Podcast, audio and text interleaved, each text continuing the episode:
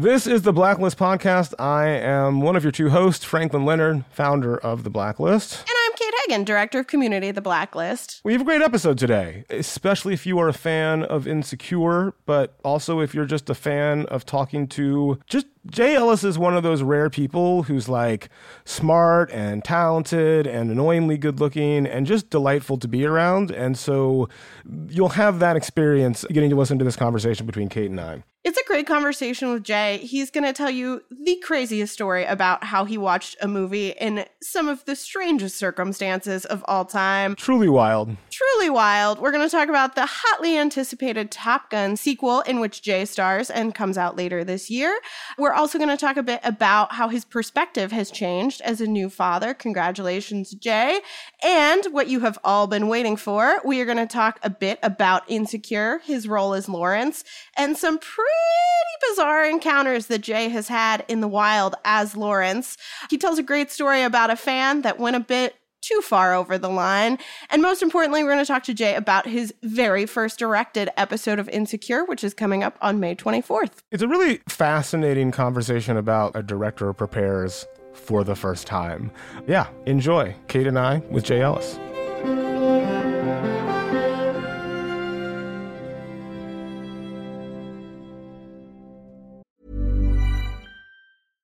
Selling a little or a lot? Shopify helps you do your thing however you cha-ching. Shopify is the global commerce platform that helps you sell at every stage of your business. From the launch your online shop stage to the first real life store stage, all the way to the did we just hit a million orders stage. Shopify is there to help you grow. Shopify helps you turn browsers into buyers with the internet's best converting checkout.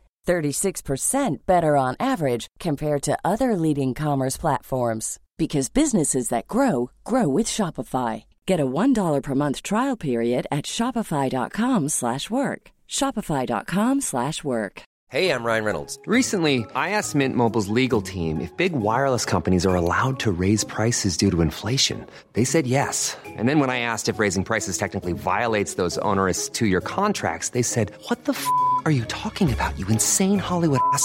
So to recap, we're cutting the price of Mint Unlimited from $30 a month to just $15 a month. Give it a try at mintmobile.com slash switch. $45 up front for three months plus taxes and fees. Promo for new customers for limited time. Unlimited more than 40 gigabytes per month. Slows. Full terms at mintmobile.com.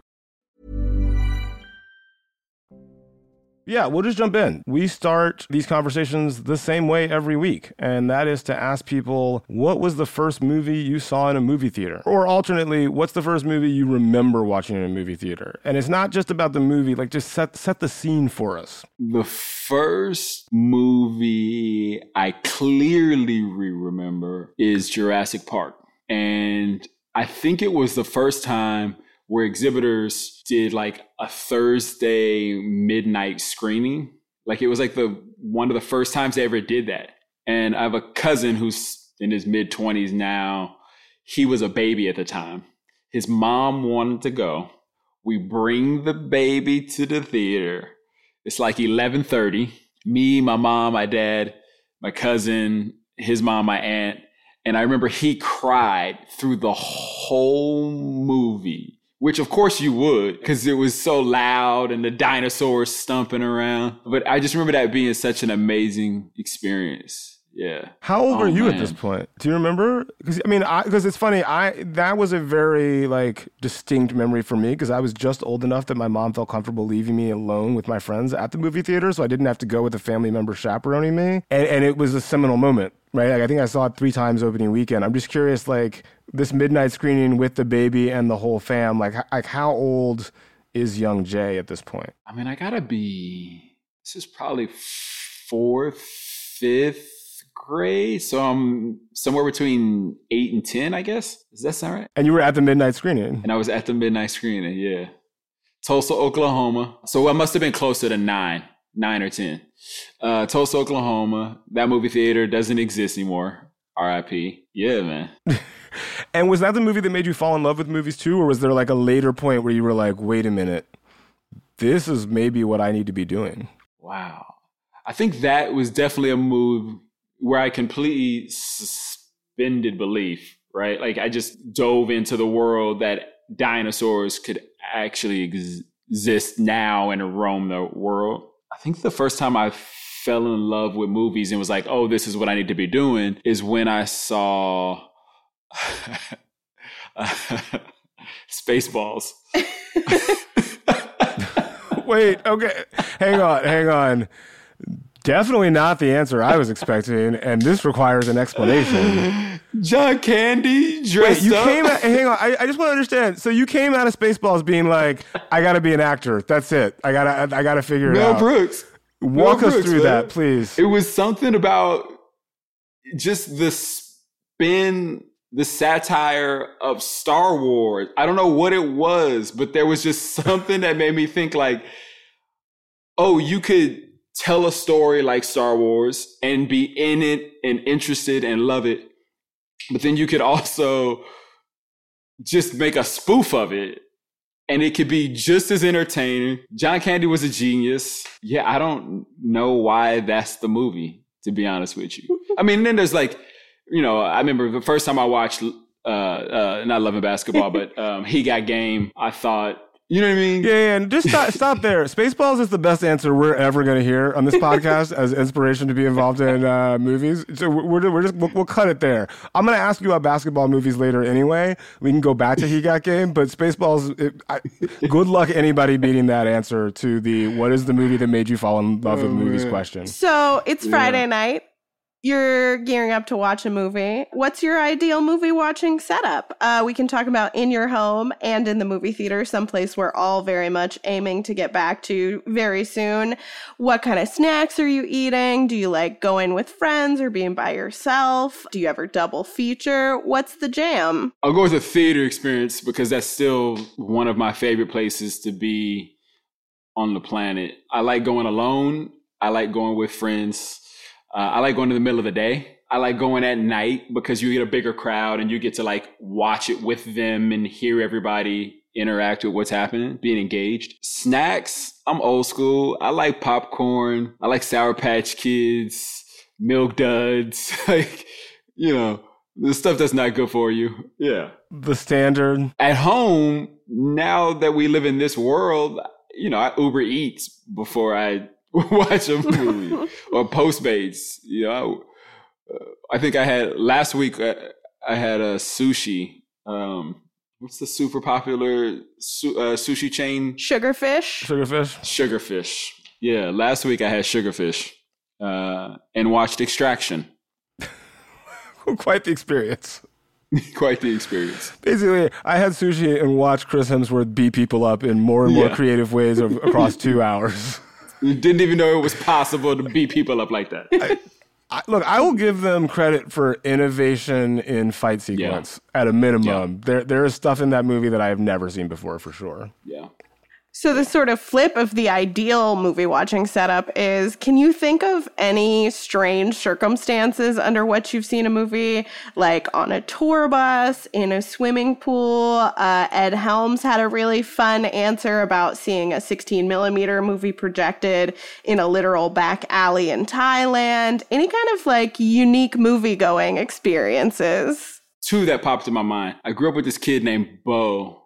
Bo's dad owned Arby's, and not a Arby's, Like all Arby's? Arby's. he owned the parent company, Arby's. These people had a big screen TV under the water in their pool and had speakers that were above. So we would dive in, watch the screen for like 45 seconds, hop back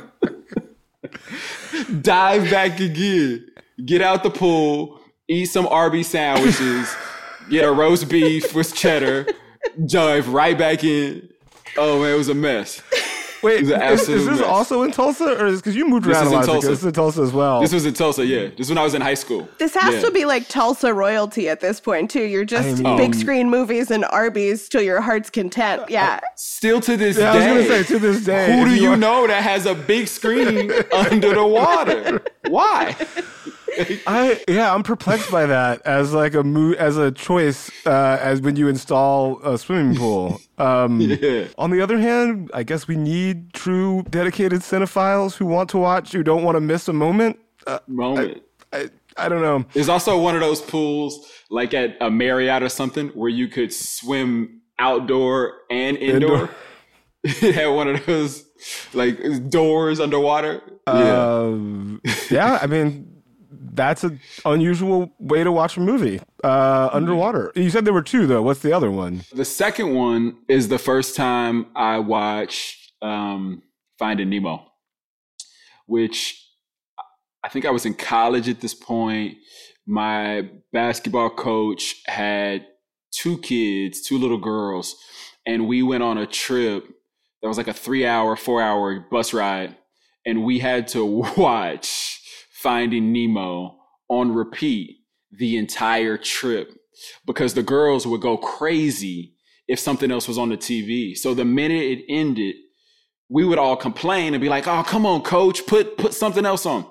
And the girls would start going crazy and he would just put it back on and make us suffer through it. Which not suffer cuz it's a great movie. But you know, you don't want to make a bunch of 21-year-old 20, 19 year old kids watch Finding Nemo over and over and over again. But yeah. Have you wa- have you watched Finding Nemo since? No. You're like, I'm Uh, good. fair. I've got the Yeah, you're script like- yeah, memorized. I know it. Nemo got all my time. I I mean, also though, like a shout out to him as a parent. Just like, look, I got my team and I got my kids. One is obviously winning.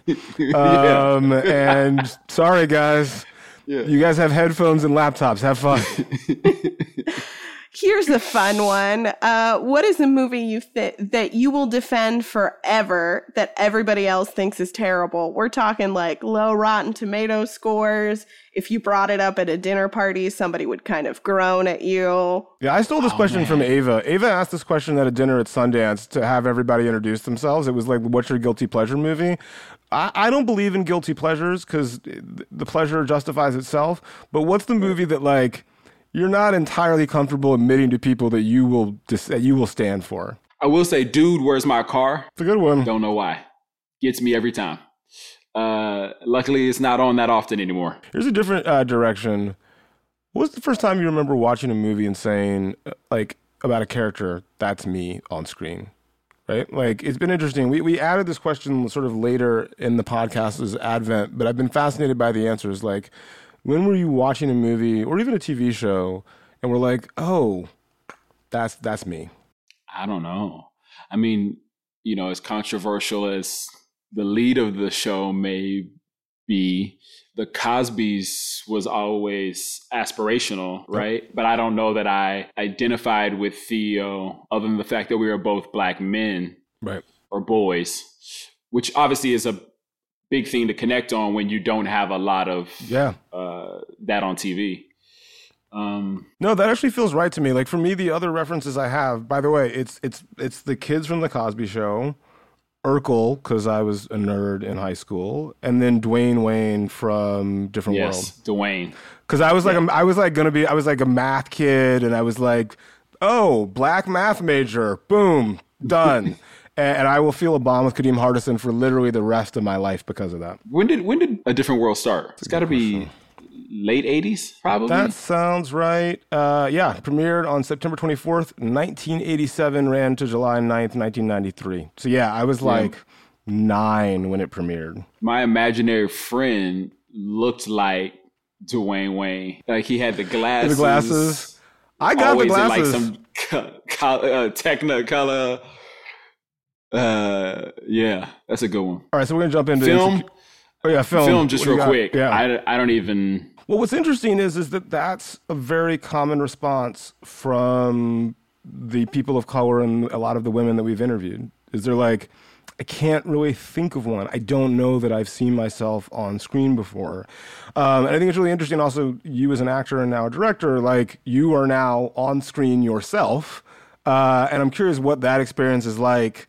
Uh, especially given the sort of non-stop social conversation around insecure, that you are somebody's first time they're seeing themselves. It's a crazy thought. I never thought about that. You know, I'll say some of the first things that popped in my mind are like Boys in the Hood, obviously a lot of Spike's movies, but I was I wasn't an LA dude. I wasn't a New York dude. Like there were Right. connection points, but at the same time, we lived in different worlds. And now, fast forward, here we are. And to think that Lawrence could be the first time that someone who looks like me feels like they're seeing themselves portrayed on screen is actually kind of crazy. I never really thought about that. It's wild. It's it, I am grateful and humble and proud to do it, but at the same time, I'm sad it took so long to see that because it's crazy that we can't just watch a vulnerable black dude stumbling through life trying to figure it out. What we've been in probably 30 years of this like broadcast cable TV world that we're in.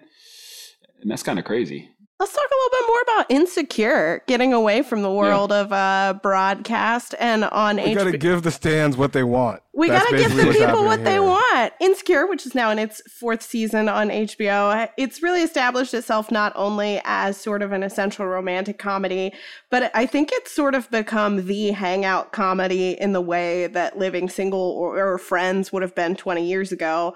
What's it been like spending five years with Lawrence and sort of digging into the nuances of not only his character, but now sort of everybody else in the ensemble since you've gotten to spend so much time with them as well? in some ways it's been therapeutic cathartic. Uh, because i feel like we get, i get to work out so much of the stuff that was happening in my life at a different part of my life through lawrence's journey and even some of the relationships that i have been in like watching Issa, watching molly go through their journeys like i'm like oh i understand so much better now where this person was coming from in my life. And and that's been really cool and really interesting to watch Have you been surprised by the ongoing, like Franklin was just saying, the social conversation around insecure is so, I mean, there's so much conversation about every single episode. Do you ever read any of that? Are you aware of what sort of the the Twitter bubble is saying in a given week about an episode of Insecure? No, so I live tweet, and then after that, I don't open my Twitter until the next Sunday, and then I go I go on Twitter after we finale, weeks after the show is over, because I just can't. I think I get too emotionally invested, and I take it personal when people take shots at Lawrence, because again, I've been a Lawrence. Um, and so many of my friends have been Lawrence, so I take it too personal. Yeah, I was actually going to ask about like because people feel let's, let's let's say it gently. People feel very strongly about yeah. not only the show but all of the characters, but especially Lawrence. And, and you've been catching hell on on social since season one, episode one. Yeah. You clearly have put some uh, some processes in place uh, as self protection, but I'm curious, like, how has the experience been of interacting with fans? So that, like, what what is that? Like, it's one thing to sort of okay, I can just not look at Twitter, but I suspect that in in person you have people who don't like you that has nothing to do with you, Jay Ellis, and everything to do with your Oh. character. And like, how does It's one amazing. handle that? I, I, I didn't realize, you know, when I think about the hundred year history of, of Hollywood, I can understand how 40 years ago, 70 years ago, 80 years ago, people were caught up in these characters and fully thought they were real people and kind of lost the fact that they were just only existed in the screen. Right. It is wild to me that people still feel that way. What has been your weirdest? What has been your weirdest like, fa- like fan interact or, or anti-fan like non-fan interaction? Because I feel like mean, I you tell must have these- stories. I tell these two because they're the craziest thing to me. I was going to Europe. I had stopped in New York. So I was at JFK and was buying some Dramamine. I walk up to the little turnstile to get my Dramamine, and there's a woman who's standing right on the other side of it. And she is kind of in a position where if I turn it, some of the things on the turnstile are to hit her. So I say, Excuse me, miss, do you mind? I'm gonna turn the turn turnstile. She turns around, eyes wide, and literally just slaps the shit out of me. Wait, what? And I legitimately put hands on me, slapped the shit out of me. And this is a 24, 25 year old woman. So, like, sh- it's not like she grew up, again, 70 years ago, Right. thinking these people were Yeah, real on she TV She was mad at Lawrence. she she she immediately recoiled and she said she was so pissed off because Lawrence was her ex. Mm. And so seeing me in that moment triggered her feelings about her ex.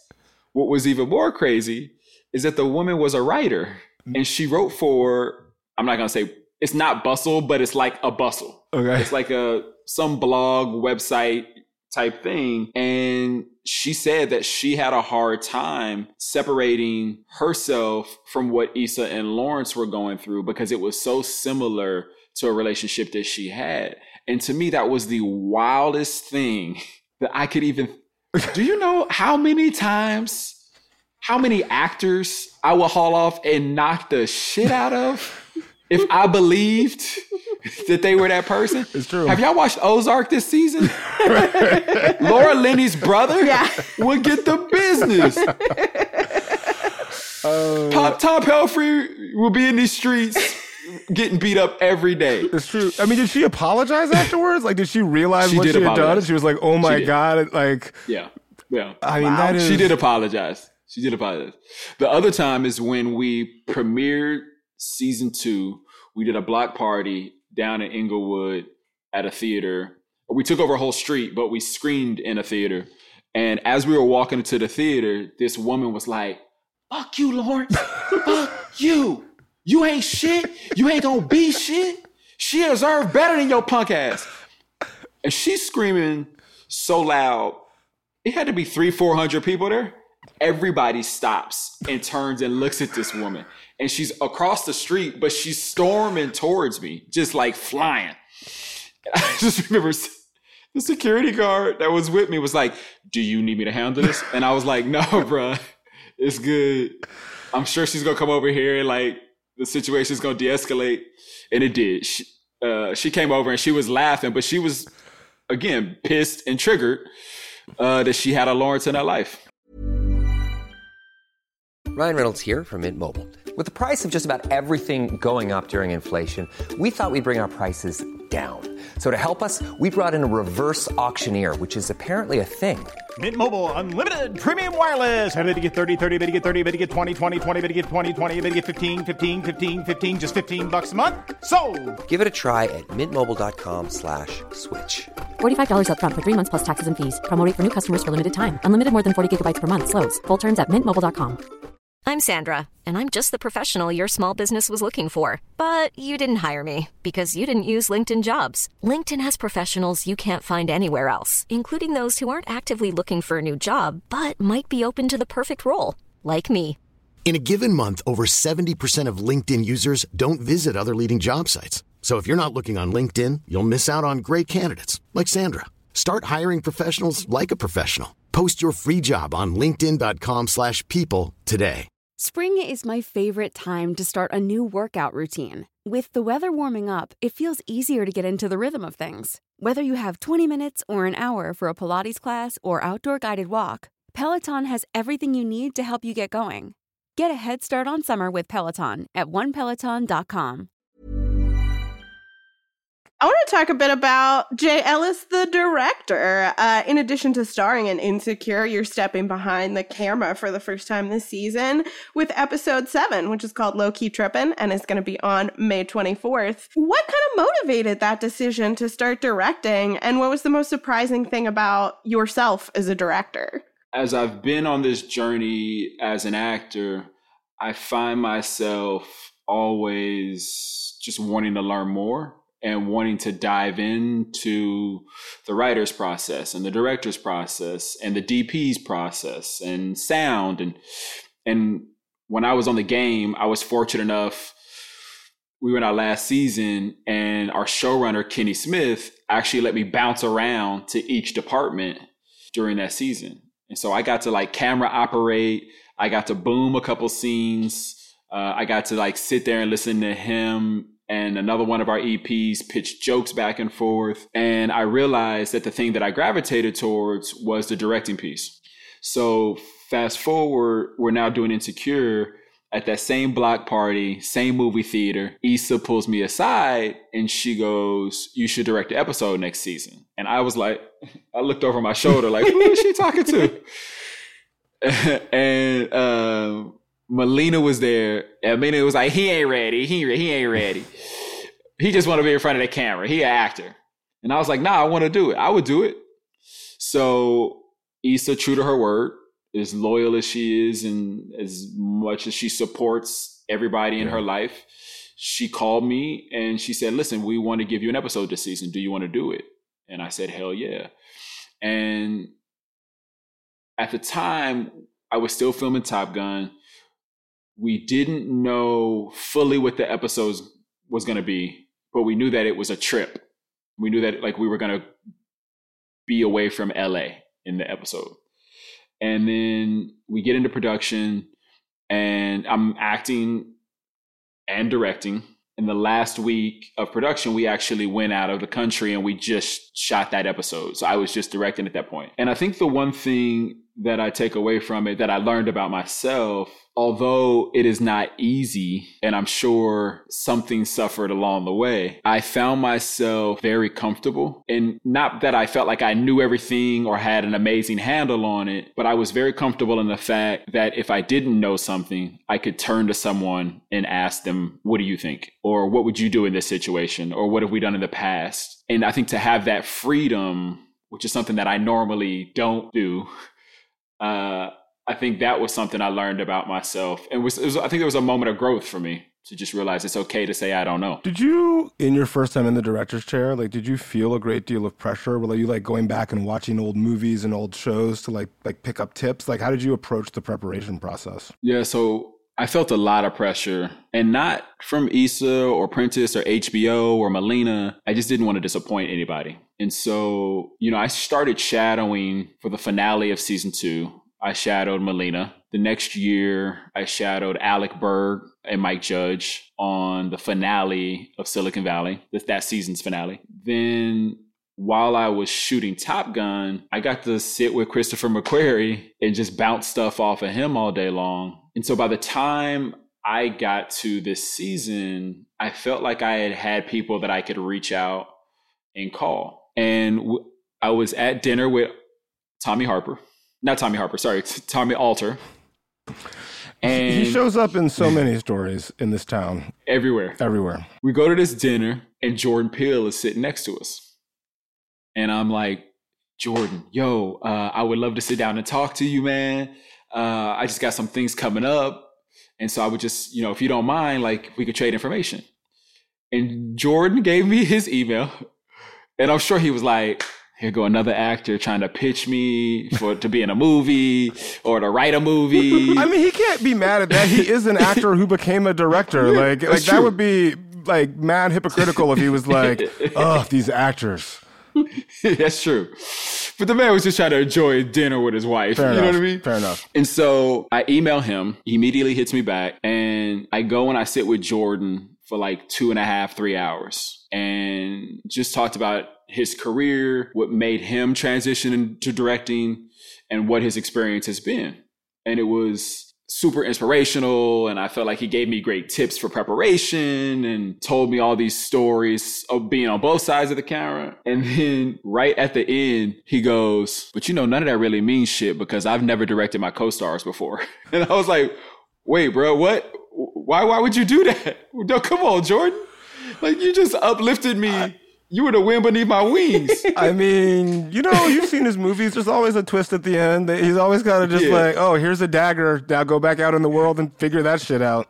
Yeah. Um, but it was great, man. And then after that, I went into, I shadowed uh, on Black Monday and on Brooklyn Nine-Nine. So by the time I got to my episode, I felt I had so much prep. I watched so many. I don't want to give away all the movies I watched, but I watched movies where I felt like the character, the A story in my in my episode, I felt like I had seen pieces of her journey in other things, in other places. And so there were things that I went and watched for performance. There were things that I went and watched purely stylistically and aesthetically. And that was I stole shots from Lauren and Ara- Lawrence of Ara- Lawrence of Arabia. All right. I stole shots from uh, Ang Lee. Like All right, I, you're you're right. You're right in our zone here. And since you're a director now, we're gonna we're gonna do a little speed round about the cinematic canon. This is not like Yeah. Jeopardy. It's more about just like what you love. So, first question: Are there any films in the canon that like you know are great films by reputation that you just refuse to watch? Like, nope, not doing it. Can't do it. Nope. I can't do that. All right. Yeah, so so, they're- so they exist. You just ain't saying. All right. Fair Yes, enough. they exist. Fair, fair enough. All right, Kate, you can ask the next one. Uh, flip of that question is what's a movie you put off watching for a really long time and then when you finally saw it you're like holy shit this is the business Joker. Yeah, that's a that's a good that's a legitimate answer.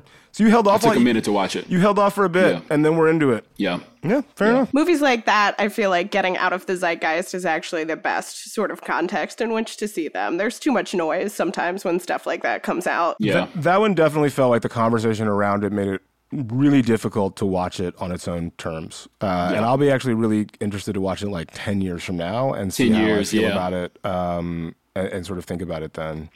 All right, uh, next one. So this actually is we call this the Sydney Pollack question because he said that Mm-hmm. he was only interested in making movies about two subjects because they're the only two things that we are no closer to understanding in three thousand years of human history.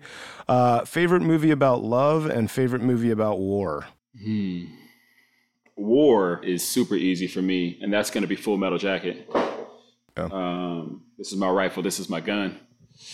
Um, love. Hmm, I don't know. I'm gonna think on that one. All right, I'm going to come back to it. I'm going to ask you another question in the meantime, which is not Yeah. part of our standard Yeah. questionnaire. But you are a basketball player of some repute, if I'm not mistaken. Mm-hmm. You were co- you were a college basketball player. Favorite movie about basketball? White man can't jump. Oh, that's a good answer. He got game. Is Okay. probably number two. There are, there are a lot of very good movies about basketball. Is, is sort of what I'm Yeah, getting man. at here. But those are definitely two of the finest, no question. Um, Yeah. But even like going back to like Blue Chips. Remember Blue Chips? Oh my God, blue chips. yeah. I just remember the trailer with Shaq. Is that Nick dunking in Nolte? That, that was Nick Nolte and Shaq. I just remember the trailer had Shaq like breaking a backboard basically like in a small gym and people losing their minds and being hyped for that movie. Um, but there are a lot of really good basketball movies. Um, we got spoiled fan, in the makes me sad. 90s so many good We really sports did movies get spoiled in the 90s. not quite a sports movie, but sports adjacent, we'll say. You're jumping into the cockpit later this year with the long awaited sequel to Top Gun, Top Gun Maverick. You get to work with Tom Cruise and on one of the most beloved action franchises of all time. I imagine it had to be a bit intimidating set, stepping foot on that set for the first time. So I'm curious what that experience was like. And also, because the fans want to know, the workout plan. Yeah, drop the workout plan. Drop the workout plan for sure.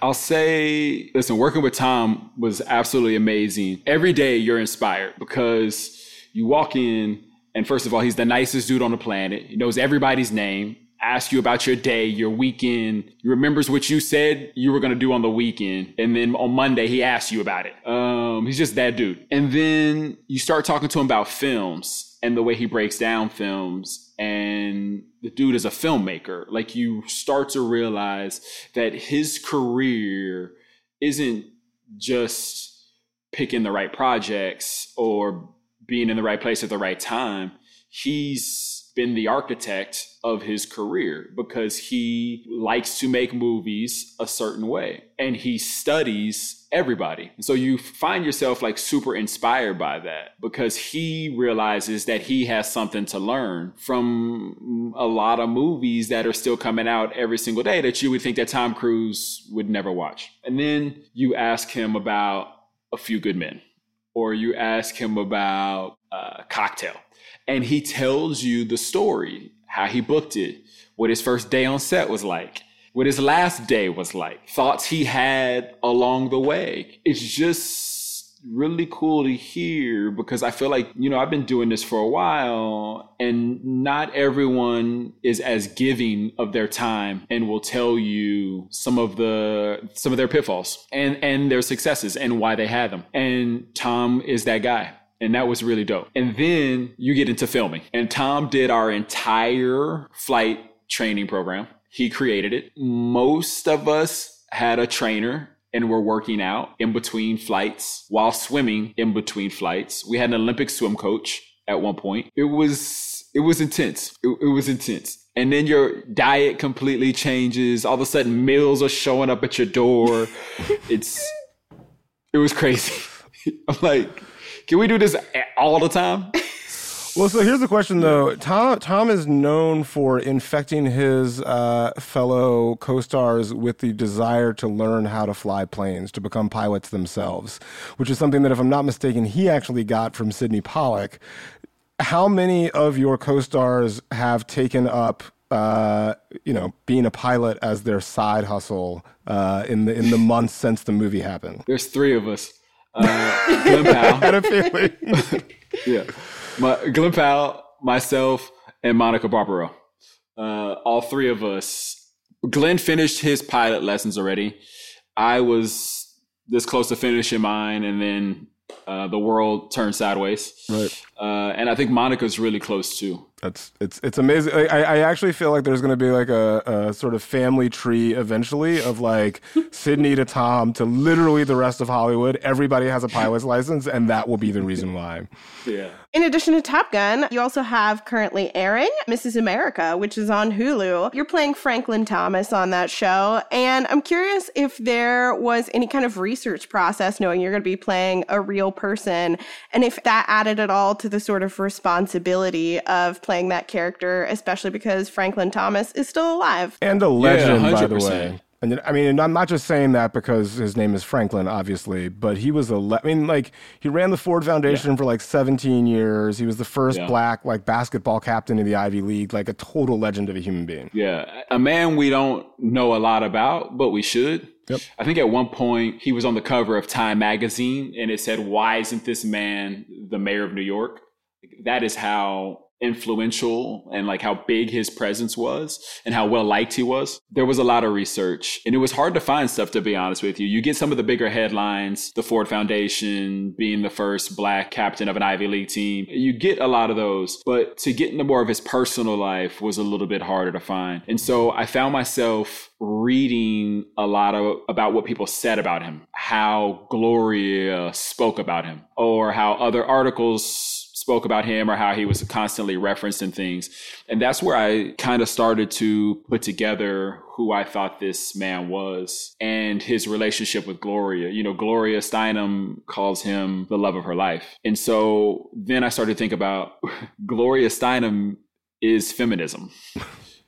It, I mean, so what does this, who is this man in order to make that woman fall in love with him? And I just thought that was such an interesting thing. And, you know, he's a brilliant dude and super smart and has done a lot of really good things out there. And so, uh, yeah, I got to do a ton of research. Did you get to meet him at all during the process? No, I didn't.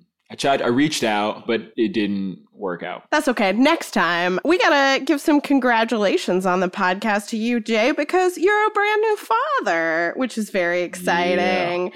Uh, yeah. How has becoming a dad changed your outlook on how you watch movies and what movies are you excited to share with your daughter? I don't know if it's changed my outlook on how I watch movies.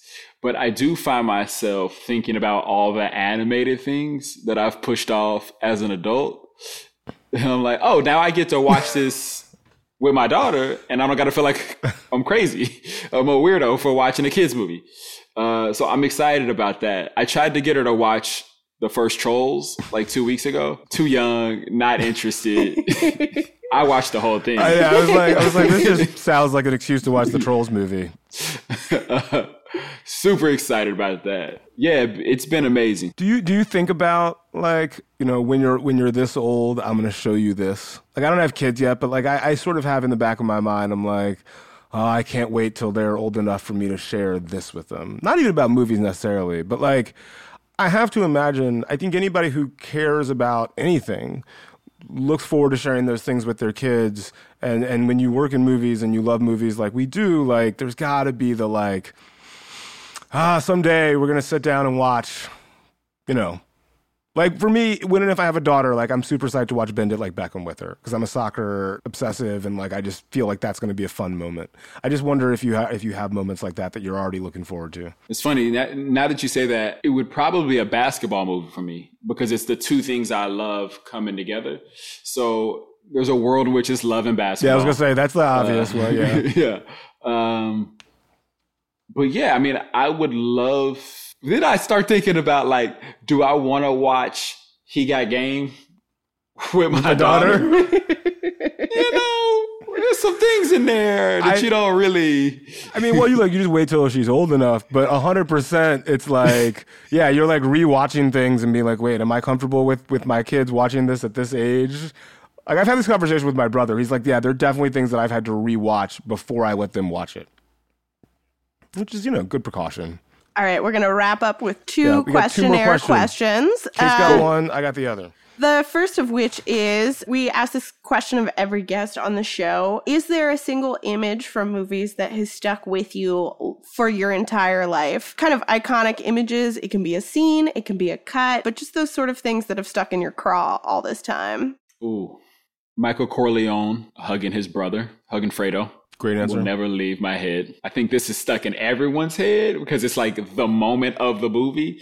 But I can fly Jack, or I'm flying Jack. I'm flying Jack from Titanic. There's this moment in Malcolm X where Denzel is standing in front of a police station, I believe, and there's a group of Muslim men behind him, probably like 100, 200 men. He puts his fist up. The cops are standing in front of them, and it's it's very tense, and it seems like it's about to be a bad situation. And Denzel puts his fist up, and all these men behind him take a step as if they're in the army. And he slowly turns his hand and points his finger to the right, and they all turn and march out. And that shot, Spike Lee, that's another one of those moments where I was like, oh, this is what I want to be doing with my life. It's Spaceballs and Malcolm X.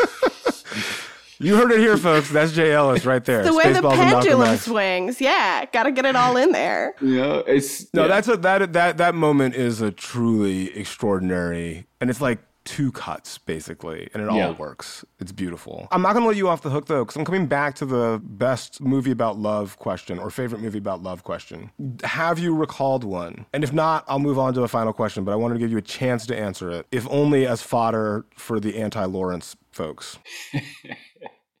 I'll say this. I really like the photograph. Issa's movie. I thought that Issa and LaKeith. I thought that was a great love story. The notebook, obviously. Love actually. What's love got to not what's love got to do with it, excuse me. there we go. That's the that's the social fodder we're looking for. Wrong Angela Bassett movie. How Stella got her groove back. There we go. There we go. Much better. Actually, that's that's that's adequate grist for the mill as well.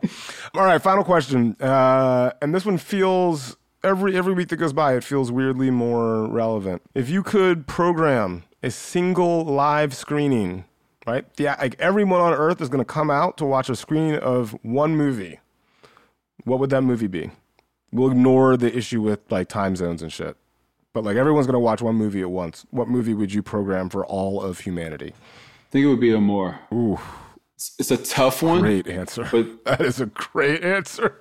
the love in that film, that relationship, how he takes care of her. Yeah, I think the filmmaking, it won an Oscar for a reason. Um, yeah. yeah. That's it. Perfect. Done. We're out. Thank you. Jay, thanks for being here. Congrats on the episode. Uh, we'll all be watching. Thanks Have so much, one. Jay. Thank you guys.